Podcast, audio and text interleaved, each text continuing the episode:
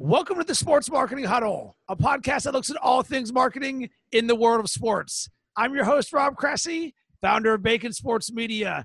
And joining me, marketing manager at Complex Media, Bothaina Sala. Super excited to have you on the show. Hi, so excited to be here. Thanks for having me. And this is version 2.0. So a few weeks ago, we initially had an entire podcast recorded only for Skype to say, you know what, we don't want that to happen. We had technical difficulties. So we are back and ready to have a blast. And to get this party started, uh, give a quick overview on what you do. So, I am the marketing manager at Complex Network. So, basically, I am tasked with marketing and building brand awareness for all of the original content that Complex is producing.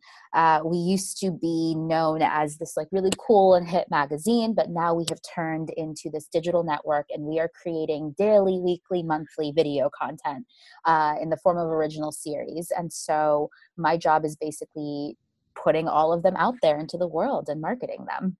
I love it. I'm a big fan of Complex and what you guys do, which is why I'm so excited about this conversation. And one thing that I want to start with is in a previous conversation, you said, Man, how do I get people to care for five minutes? When, if you look at the majority of the industry, it's, Hey, how can we get someone to care for 10 seconds with Snapchat or Instagram? And when you're creating these original branded videos, we're saying, you know, we want to get five minutes of attention. So take me into your mindset of that.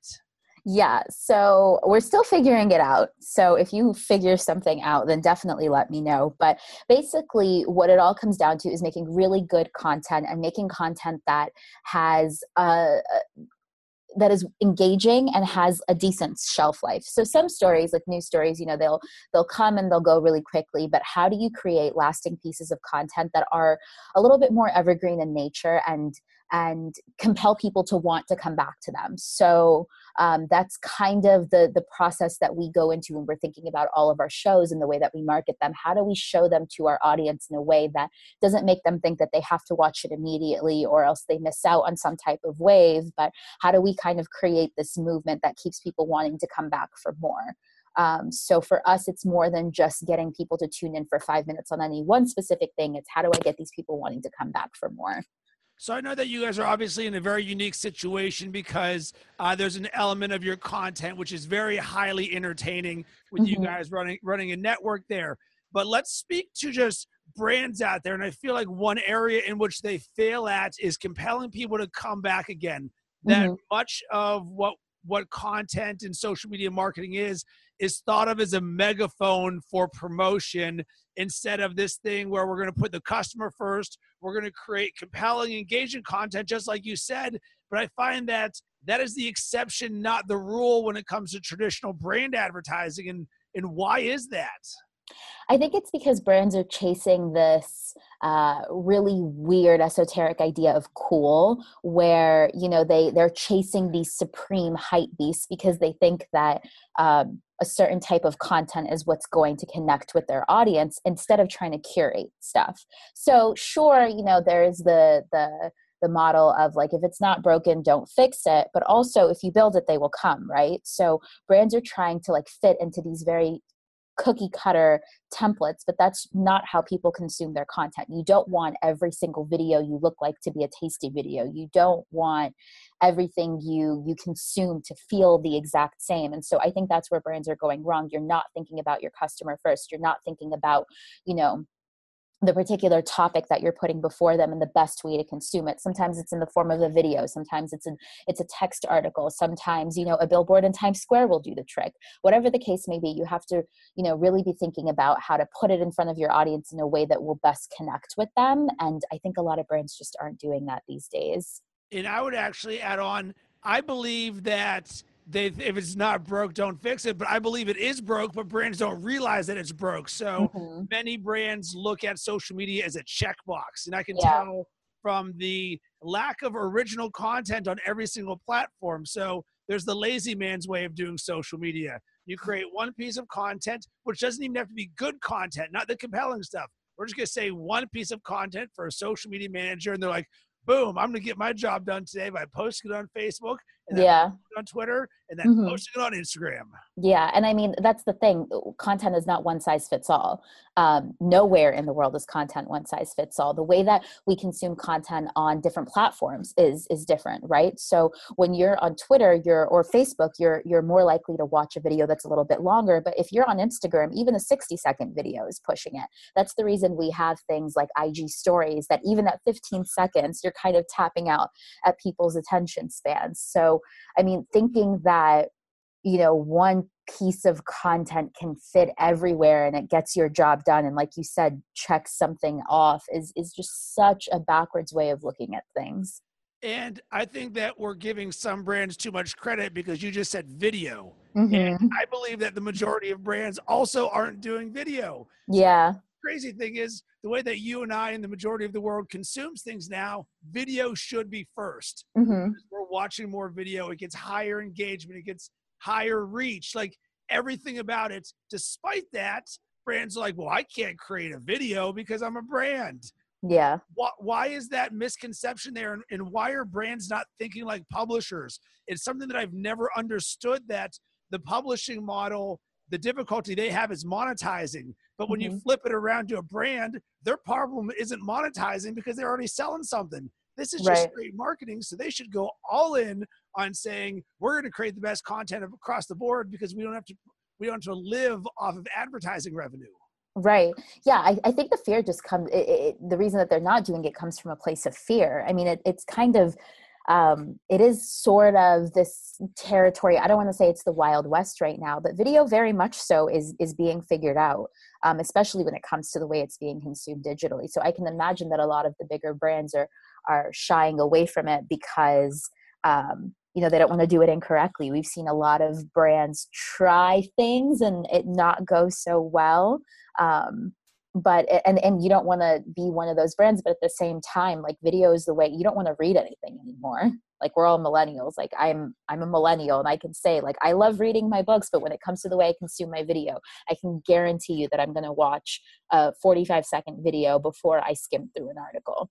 It kills me inside and you're correct that they don't want to be wrong at video. Yeah. And one of the beauties of social media and content is the ability to be authentic and to be okay with failing because that's what makes us love brands is i'm not expecting everything to be hollywood quality perfect which Mhm. is I'll then go to Instagram stories. I feel like this is another opportunity where brands are really failing.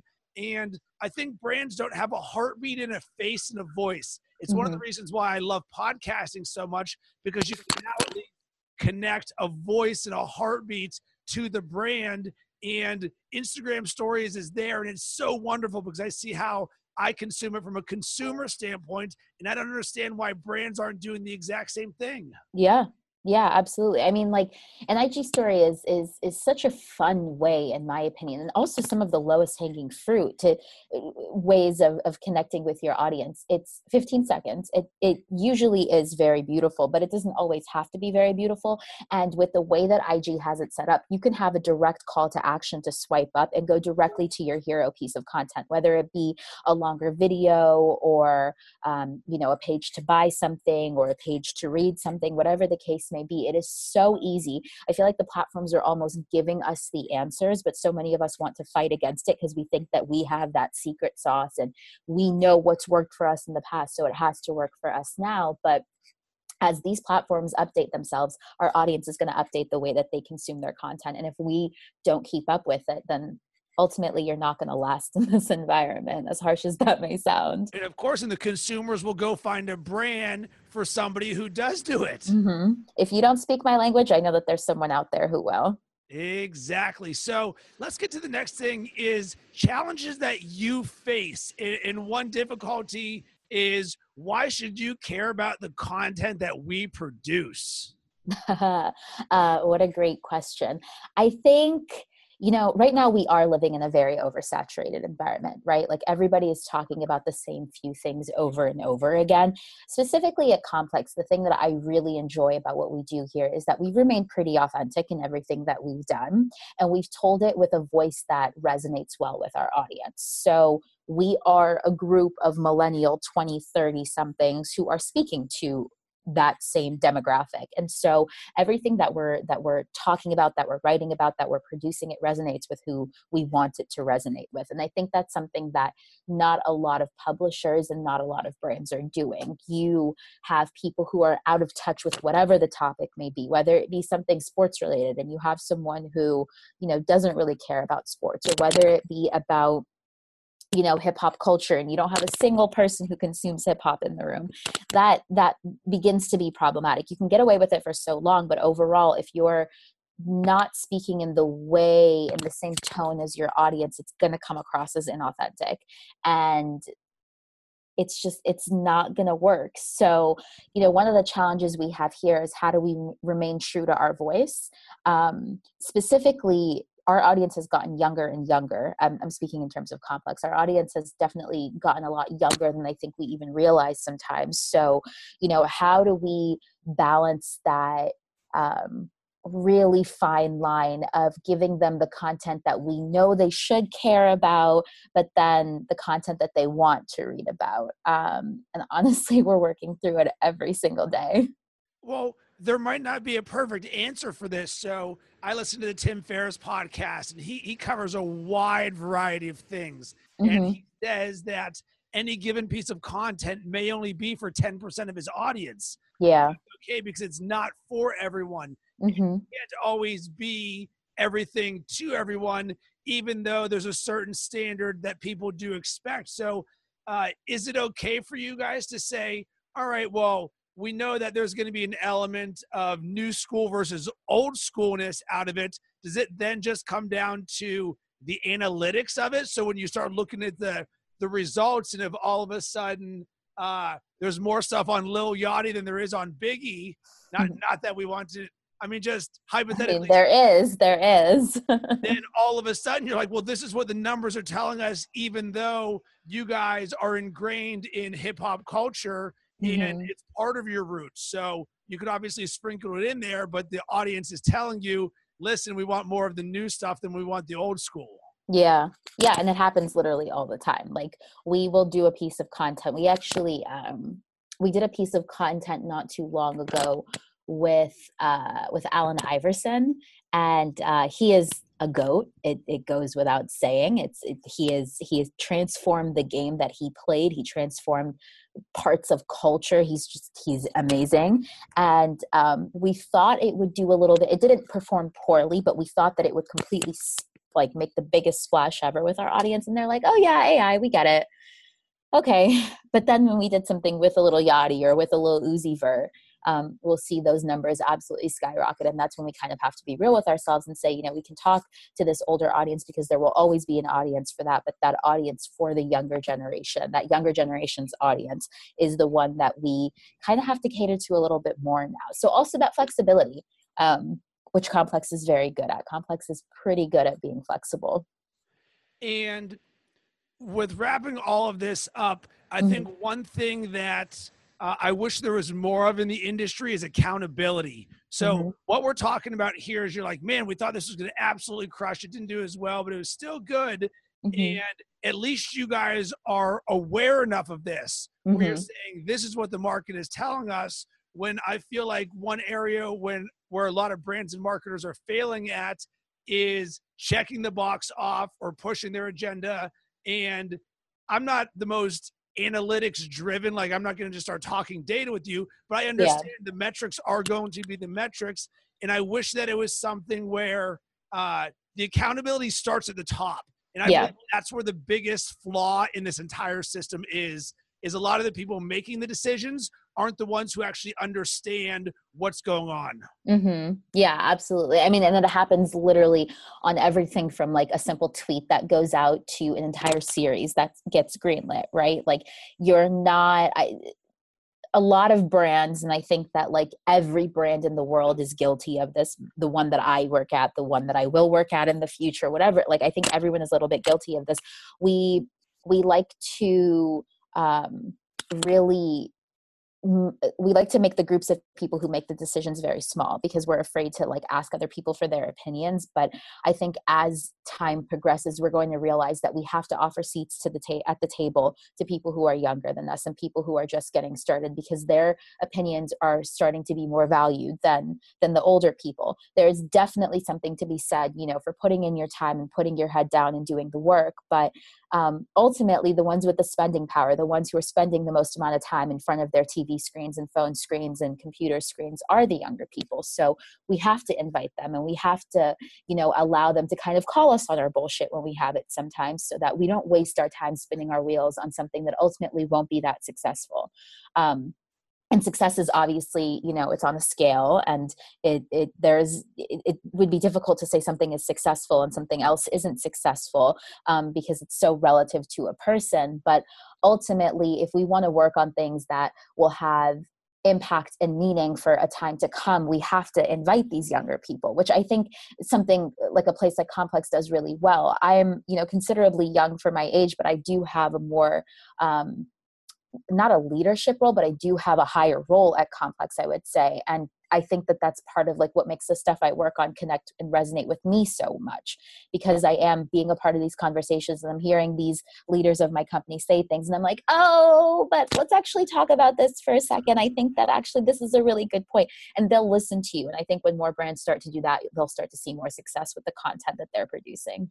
So I think it would be in an integrated mix where you say, listen, we don't need an intern running all of our social media marketing, which mm-hmm. is what unfortunately happens in a large majority of the industry. You say, listen, that's not where their best value is. Mm-hmm. Their best value may be on the pulse of social media. Mm-hmm. Listen, this is how we consume things. Then the higher or more experienced people say, great, based on that insight, we're going to put together these strategies and the execution points on top of it. Absolutely. That's exactly where we should be uh where we should be heading towards. It's I mean everyone has opinions. Everyone is able to to give their input on things and if we just discredit somebody because of their age or because of their lack of experience then you know we're just going to be stuck in the same cycles we have been for a very long time.